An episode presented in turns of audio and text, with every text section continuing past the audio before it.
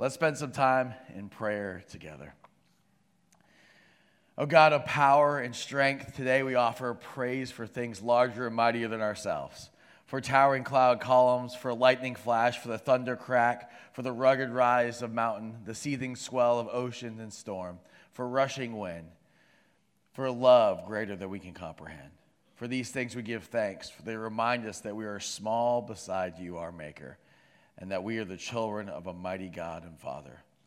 We give you thanks for all things magnificent, mighty, massive, monumental, for great creatures and colossal planets, and all things that set us in awe that, that is vaster than ourselves. These things render us good service, O Lord. For the wonder they inspire is a window directing our eyes and our thoughts to you, who are vaster and more infinite and more awesome, who are fiercer in your love and mightier in your strength, and more holy in your righteousness than all created things. Lord, as we open your word this morning, I pray that you would inspire us by it, that we would fall more in love with you, and that we would obey what your word says through the power of your spirit. And we pray this all in Jesus' name. Amen. So it's been a really uh, cool weekend for my family and I. We are celebrating my fa- my shouldn't say my father-in-law, my brother-in-law's birth of his baby coming. Um, and so we had this big baby shower, the family reunion, and uh, I have a picture up here of uh, some of these extended family members. And this is Christy's um, family's extended church family. They all uh, met each other in 1979, and there's three elders of Christy's church that she grew up in, and uh, they stuck together in community all the way through now, and such an amazing power of community. All these people were in small group together in 1979. And here we are in 2020, still celebrating life together. It's an amazing picture of biblical community. And we talk about the importance of small group and biblical community. What a great picture of that right here. And this is before there was any books on small group life or anything like that. They just did community together. It's such an amazing picture of community. And then I'm going to just show you this picture that my wife took uh, last night of, of our beautiful church building. Isn't that awesome? uh, just sh- showing God's amazing uh, creation. And today we're going to be looking at something that happened in creation, the flood. And uh, as we continued on looking through Genesis, it's really important that we look and see what God is teaching us through His very word. There's a couple of amazing things, amazing things that have been built in our world. Uh, one is the Taj Mahal. I had the privilege of seeing this in person. How many of you think it took more than 15 years to build it? How many of you think it took less than 15 years to build it?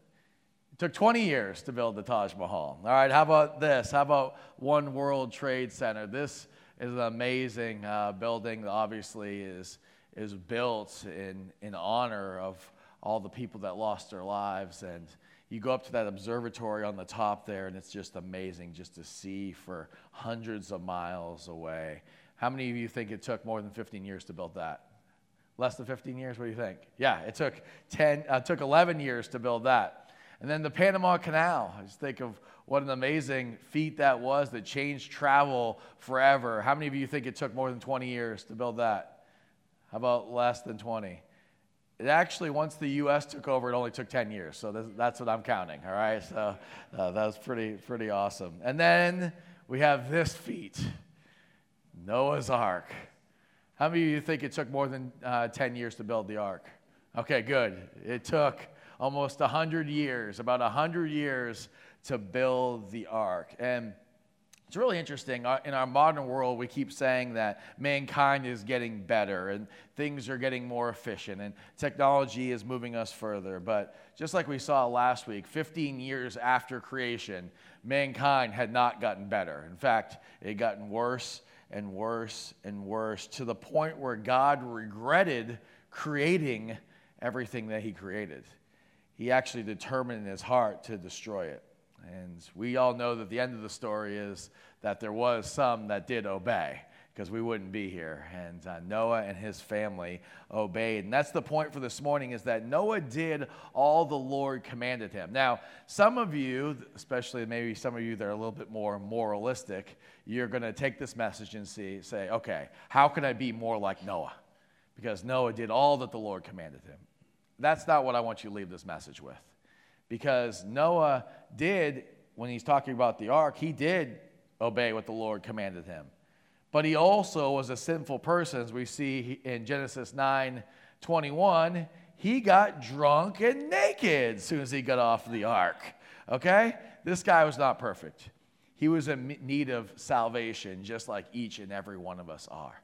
It's inspirational that he followed after the Lord, and it's something that we can look toward to, to follow after the Lord, but we don't want to be like Noah in every way. We want to be like Jesus. And that's why we've been going through the book of Genesis, because the book of Genesis shares the story of our origins. That's actually what the word Genesis means. It means origin of our story, origin of our life. And as we become disciples that make disciples, people that fall more in love with Jesus and more in love with one another and more in love with the lost, we need to become more and more like Jesus. And the only way that's going to happen is through the power of the Spirit working in our life. The only way that Noah was able to obey is because God allowed him to obey and to be able to follow after what he commanded him. Noah, God selected Noah to build this ark. And what an amazing feat it must have been to start building this ark. And God had spoken to Noah and said that he was going to bring down judgment on the whole earth. And here's Noah and his family building this ark for a hundred years. And you can imagine all the scoffers that came along the way, all the people that said, You're crazy. What are you doing? Why are you building this ship? And God was silent during all of that time, at least what we see from God's word. God didn't continually speak to Noah, and yet he remained faithful to build this ark for salvation of all mankind. And you just imagine all the warnings that Noah tried to give people I mean, if you knew the end of the world was coming and God had told you that and God told you specific things, imagine all the things you'd be doing to try to help people um, find salvation in the one and only true God. But nobody listens. Nobody listened. So last week we talked about the person of Noah and the adventure of being obedient. And if you're new here this week or you weren't here uh, last week, I encourage you to go to goodnewsloves.com. You can go and listen to that message there. It lays the foundation of these upcoming messages. And then today we're talking more about obedience and what it means to really obey God in our lives, especially in a world that doesn't encourage obedience. And then next week we're going to talk about more of the faithfulness of God through the flood. And then on uh, on the 22nd, we'll talk about the covenant and what the covenant means with it. So I hope you can join us uh, for all of that as we talk through this and continue to work through uh, Genesis together. So we pick up the story here in Genesis uh, chapter 7. If you have your Bibles, you can turn there. If not, you can look up on the screen. We're going to read the whole chapter of Genesis so we can get uh, where the story is taking us, where God is leading us through this. Genesis chapter 7. Then the Lord said to Noah, Go into the ark, you and your whole family, because I have found you righteous in this generation. Take with you seven of every kind of clean animal, male and its mate, and two of every kind of unclean animal, a male and its mate, and also seven of every kind of bird, male and female, to keep their various kinds alive throughout the earth. Seven days from now, I'll send rain on the earth for 40 days and 40 nights, and I'll wipe from the face of the earth every living creature I have made. And Noah did all that the Lord commanded him. Noah was 600 years old when the floodwaters came on the earth. And Noah and his sons and his, and his wife and his sons' wives entered the ark to escape the waters of the flood. Pairs of clean and unclean animals and birds of all the creatures that move along the ground, male and female, came to Noah and entered the ark, as God commanded Noah. And after seven days, the floodwaters came on the earth. In the 600th year of Noah's life, on the 17th day of the second month, on that day, all the springs of the great deep burst forth, and all the floodgates of the heavens were opened, and rain fell on the earth 40 days and 40 nights. On that very day, Noah and his sons Shem, Ham, and Japheth, if you're looking for children's names, if you're pregnant, you beautiful names right there, together with his wife and the wives of his three sons, entered the ark they had with them every wild animal according to its kind, all livestock according to their kinds, every creature that moves along the ground according to its kind, and every bird according to its kind, everything with wings. Pairs of all creatures that have breath of life, they came to Noah and entered the ark. The animals were go- going in were male and female of every living thing, as God commanded Noah. Then the Lord shut him in. For 40 days the flood kept coming on the earth, and the waters increased as it lifted the ark high above the earth. The waters rose and increased greatly on the earth, and the ark floated on the surface of the water. They rose greatly on the earth, and all the high mountains under the entire heavens were covered. The waters rose and covered the mountains to a depth of more than 20 feet.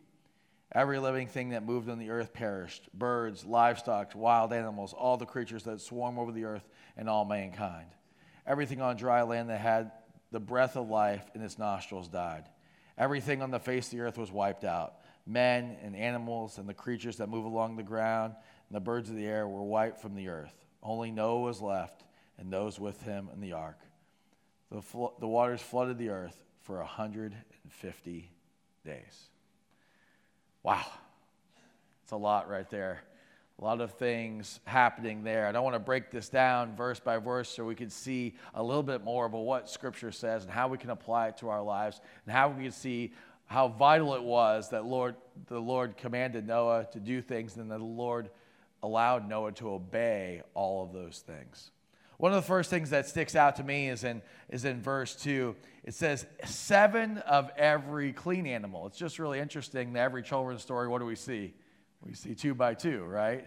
Two by two. But it says that there were seven of every clean animal. And this was really vital and an important part of God's plan that it actually allowed the, the gene pool to be a little bit more, have a little bit more variety. And there's seven. So what happened? To the extra of male and female, male and female, male and female, and then there's one left over. Well, Scripture says that that animal was used for sacrifice. And so God had a plan of redemption all along, and you see clean and unclean animals. If you want a little bit more information on that, you can go to Leviticus 11, and it lists what the clean animals are, what the unclean animals are. And so God commanded Noah to bring those pairs on the ark. And it's really interesting that it didn't require Noah to have millions of different animals on the ark. Many skeptics say there's no way all the animals could have fit on the ark because how could he have gotten all the different species? He didn't have to have all the different species. He just had to, had to have one pair of each kind.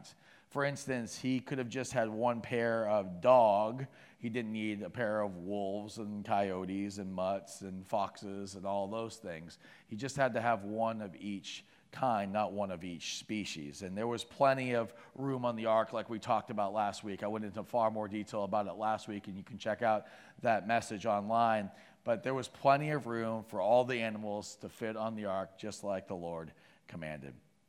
Verse 4 is really interesting to me, and it's a picture of God's love for, for people, even in the midst of them running away from him in desperate ways. Everyone was evil on the earth except for Noah and his family. Everyone was unrighteous. No one was concerning the things of God for years and years and decades and centuries, but yet it says here in verse 4 seven days from now, I will send rain on the earth for 40 days and 40 nights. Even in the midst of all the people disobeying God for so long, he still gave an extra seven days for people to come on the ark, uh, ark, for Noah to speak to people out of desperation and tell them that they need salvation. And yet, as scripture says, no, no one was saved at all for 40 days and for 40 nights. It rained. Prior to this time, it had not rained on the earth, at least nothing in large portions at all. And you can just imagine the people mocking Noah and his family, saying,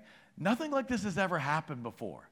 This is not going to happen. It's not going to happen because we've never seen it happen before. But that's just bad thinking, isn't it? I mean, we see things happen all the time in our world that never happened before. I just think about in the world of sports, it happens all the time, right? I just picked a couple of really just completely random examples uh, of this. Like the Boston Red Sox uh, were down three games to nothing to the New York Yankees in the ALCS, and no one had ever come back from three games down uh, to win. But yet, what happened? They won. They won. We'd never seen that before. Just one other example I think that Amy would appreciate this, being a Falcons fan. They were up 28 to 3 with just a few minutes left in the third quarter. No one had ever seen a comeback like that before. But what ha- happened, Amy? Oh, the Patriots won. Again, just completely random, completely random, completely random examples uh, here about things that have never happened before. But you can just imagine the people thinking, Noah's crazy. He's insane. We've never seen anything like this before. But yet, when the rain started falling, I bet they wish they would have listened. And sometimes we see things in God's word, and sometimes it's tough to obey, sometimes it's tough to listen. But God always has our best in mind. And verse 5 says what Noah did. And Noah did all that the Lord commanded him.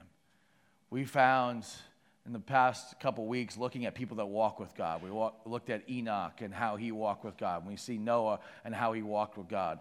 One of the things that shows when you're walking with God is, is obedience. And it's not going to be perfect obedience. We're all flawed people. You're looking at the chief of sinners, you're looking at a person that messes up all the time when we walk with God, we're not going to do it perfectly, but when we spend time with Him, when we get into His Word, and that's why we give you those studies to help you encourage uh, to get into His Word, and when we're in small group and community together with other people that are Bible believing, when we're seeking the Lord in prayer, what ends up happening is we tend to obey Him more.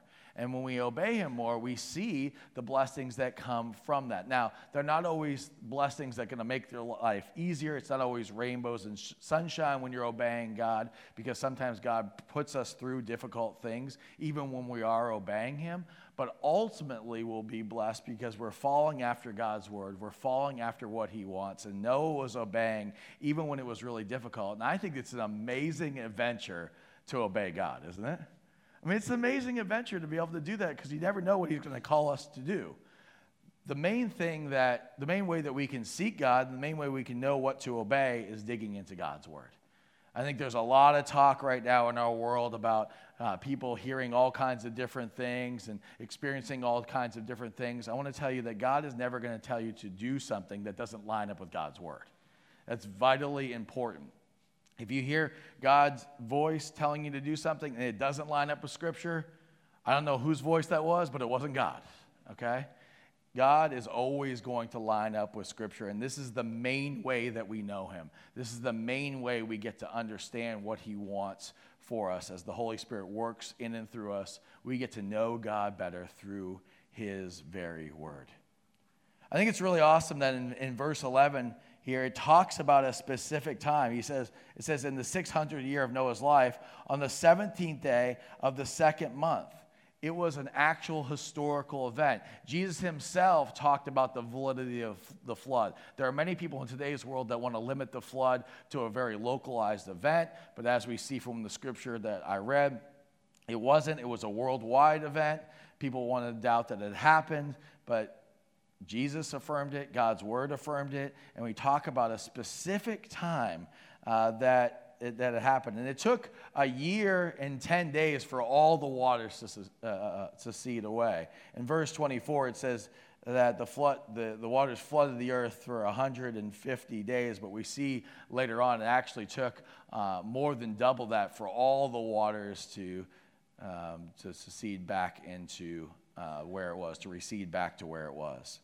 It says the fountains of the great deep uh, came up. Many people wonder where all the water come from. Well, uh, many people believe that there was actually a canopy of water uh, over the atmosphere of the earth, which helped people live for so long that they did to protect them from the, the UV rays, but there was also waters that came from the deep. So this canopy that comes down, the waters of the deep come up, plus torrential rain under the whole around the whole earth for 40 days and 40 nights. There was plenty of water to flood the entire earth with the judgment that God had.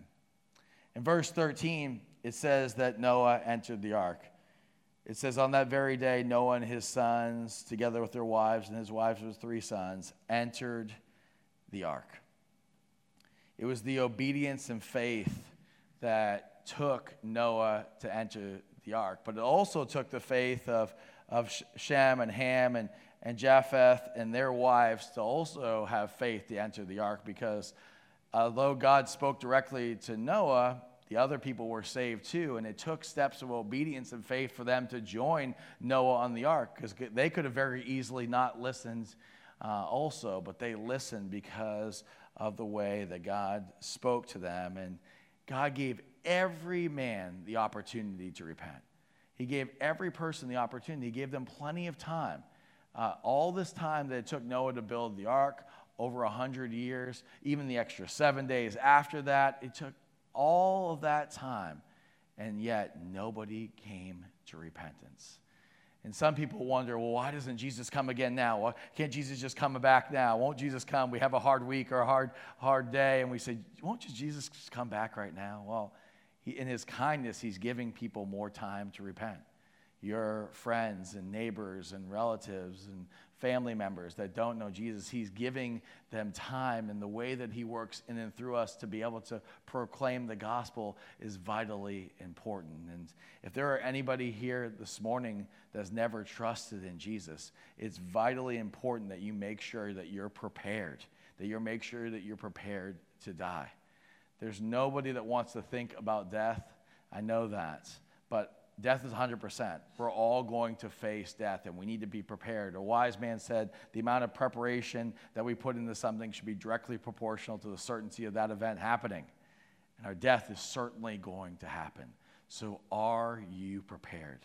Scripture tells us that we need to be prepared because that day of judgment is coming where we either die and face Jesus or Jesus comes again and so God's word is very clear that we need to accept Jesus as our Lord and Savior. He lived a perfect life. He died the death on the cross. He rose from the dead to die for our sins and overcome them so that we could have eternal life. In John 14, 6, it, Jesus says, I'm the way, the truth, and the life. No one comes to the Father but through me. It's vitally important that you put your faith in Jesus, right? In John 3 16, probably the most famous verse in the Bible, for God so loved the world, he gave his one and only Son, that whoever believes in him shall not perish, but have eternal life. Have you put your faith and trust in him? Do you believe in him? The reign of judgment is coming. It is coming, and we need to put our faith in him. Noah was screaming out to people, warning people, telling people that they needed salvation. He was doing everything that he could, and no one listened. Are you listening? You need to accept Jesus as your Lord and Savior. If you've never done that, you need help, come and see one of the elders after the service. We'd love to help you with that. Or you can just tell God in your seat right now that I've done things against you. I want you. I need you as my Lord and Savior. We want to celebrate as a church this week. This week, we celebrate 32 people that profess faith in Jesus this week. And I have to tell you about the legacy of this real quick. This happened um, at Bob Dinkins' funeral, and many of you know Bob. Bob was dedicated uh, evangelist uh, veteran in the United States Air Force, amazing guy was a part of our church for, for many, many years. And he really wanted the gospel to go out, a gospel presentation to happen at his uh, funeral service. He wanted people to have a chance to respond, and all these people responded, uh, coming thinking that they were going to come and celebrate his life and honor him, which they did, but they left here completely changed. So thank you for believing in people and praying for people and We'll put all those on there in a little bit. That'll take a little bit of time, so we'll do that later. But I'm so thankful and grateful for that. And if you've never accepted Christ, we beg of you that you would do that. It's the most important decision uh, that you can make. And Noah, Noah understood that. He tried to let people know that, and people didn't listen. Verse 15 it says, Pairs of all the creatures that have breath of life and came to Noah and entered the ark. Many skeptics about the flood story say, well, how on earth did Noah gather all up these animals? He didn't have to. God brought these animals to him. It says that he came, they came to him. And then in verse 16, the Lord shut them in. The animals going in were male and female of every living thing, as God commanded Noah, and the Lord shut him in. What an amazing picture of the gospel. As Noah entered the ark with his family members, God shut the door. It was him that, that did it. And Only He could open it again. And once that door was shut, that was the end. No one else could come on. That was it. That was the end of it. And we have to make a decision for Christ. We have to help those around us make a decision for Christ because at some point it's going to be too late. I was traveling recently and I was talking to this gentleman. We were both on standby for a flight and we were wondering if we were going to get on and we were trying to see who was ahead of each other. And so we just started talking. I said, Well, how'd you end up on, on standby? And he said, Well, I was flying home from London and I had to go to the bathroom, so I told my wife to go on ahead. And so she went on ahead and got on the plane. And after I got out of the bathroom, there was something in the shop that caught my eye. So I went into the shop and started looking around a little bit, and I lost track of time. And when I got to the gate, the plane was still there, but it said that boarding had closed. And so he was not able to get on that flight. Now, I never asked him this, but I thought his wife could have gotten off, but she didn't. I don't know. So they ended up being on two separate flights uh, on the way home from London because it was too late. See, this, this picture of the, of the gospel this picture of the old world closing, the world where everyone was unrighteous, and this new world starting. Everything changed. Everything was different from that point forward, right? Because the old world was dead, and God provided a new way. He provided a new life. In verse 18, it says this it says, The waters rose and increased greatly on the earth, and the ark floated on the surface of the water. You think about all the destruction that was happening around the world at that time. Everything was being destroyed. The word that's used in Hebrew is the word mabul, and it's the only time it's used with the word flood because it was a worldwide flood. Any other time in the Bible it talks about floods, which are more localized floods, or an example of a localized flood, it uses an entirely different word. The only time mabul is used is to refer to the Noahic flood. And it was a picture of all of this judgment, all of this death, all of the things that happened to an unrighteous world happening. But here was the ark the place where you're safe, the place where the righteous were, the place where you could find salvation. And it's an amazing picture of what the church will be like, the true believers in Christ will be like at the final age of judgment. There will be all kinds of judgment happening, but the world will the world in the church will be safe in Christ because of what he's done, because of what Christ has done on the cross. And I think there's all kinds of speculation and skepticism about the flood. And so I don't have time this morning to go into all the different evidences of the flood, but I wanted to point you to a resource. It's called the New Answers book by Ken Ham and it has amazing there's a whole volume of books where he goes through all different scientific evidence for the flood. But just a couple things that i want to point your attention to in case somebody asks you about that. They ask what you learned in church and they start mocking the flood. I'll at least give you a, a few things here. I think it's really cool that there's more than 250 flood legends from all different parts of the world. It's in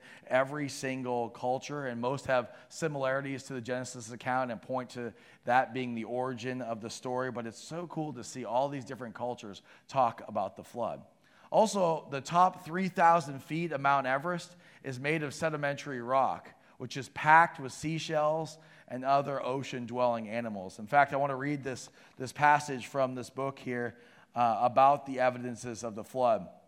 It says, On every continent, we find fossils of sea creatures and rock layers that are today high above sea level. For example, most rock layers in the walls of the Grand Canyon contain marine fossils. This includes the Kaibab limestone at the top of the strata sequence and exposed to the, the rim of the canyon, which today is about 8,000 feet above sea level. Other rock layers of the Grand Canyon contain uh, large numbers of marine uh, fossils. The best example is the Redwall limestone, which commonly contains uh, fossils, clams, corals, uh, lace corals, sea lilies, bivalves, which are a type of clam, uh, gastropods, which are marine snails, and even fish teeth. One other passage here I wanted to read for, for you about the sedimentary rock. It says, On every continent are found layers of sedimentary rocks over vast areas. Many of these can be traced all the way across continents, even between continents. Furthermore, geologists find evidence that the sediments were disposed rapidly. Remarkably, that same chalk bed with the same fossils in them, with the same distinct strata above and below them, are found all over the world. In the Midwest United States, from Nebraska to the north of Texas to the Perth Basin in Western Australia. We see these examples of rapidly uh, buried fossils around the whole earth, and there's no other explanation that better can show that than the flood that happened worldwide. Noah did all that the Lord commanded him. I'm so glad that he did. And the action step for today is to do what the Lord commands you to do. Now, the only way that we're ever going to do this is by the power of the Spirit working in our lives. We cannot do this on our own. At least I know I can't. I can't do what the Lord commands me to do in my life each and every time perfectly. There's no way that can happen with the power, without the power of the Spirit working in our lives. And that's why I think it's vitally important that we look at this final scripture here this morning. This is in 1 Peter uh, chapter 3, talking about our salvation comparing it to what Noah went through in the flood. For Christ died for our sins once for all, the righteous for the unrighteous, to bring you to God.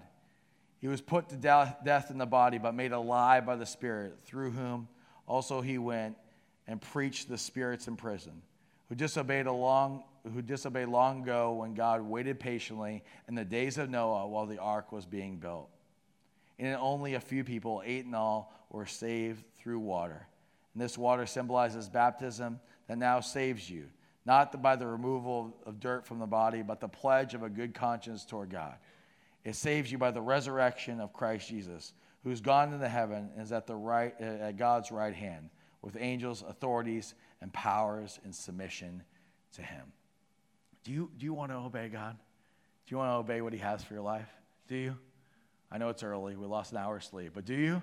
Do you? Okay. Okay, good. I was a little bit worried there for a minute. Yeah, we do, of course. Because we know that when we obey God, we're following after His will. And when we're in His will, it's the best place on earth to be. But the only way that we're going to obey, the only way we're going to do that is by allowing God to work in our lives, by allowing the power of the Spirit to work in our lives. The only way we're going to obey Him is by getting to know God more. And how do we do that? We dig into His Word. Listen, Noah was far from being perfect, but he knew of his need of salvation.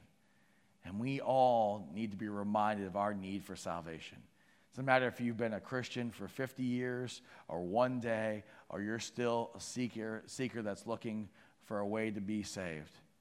We all need salvation. And salvation is only found in the Lord.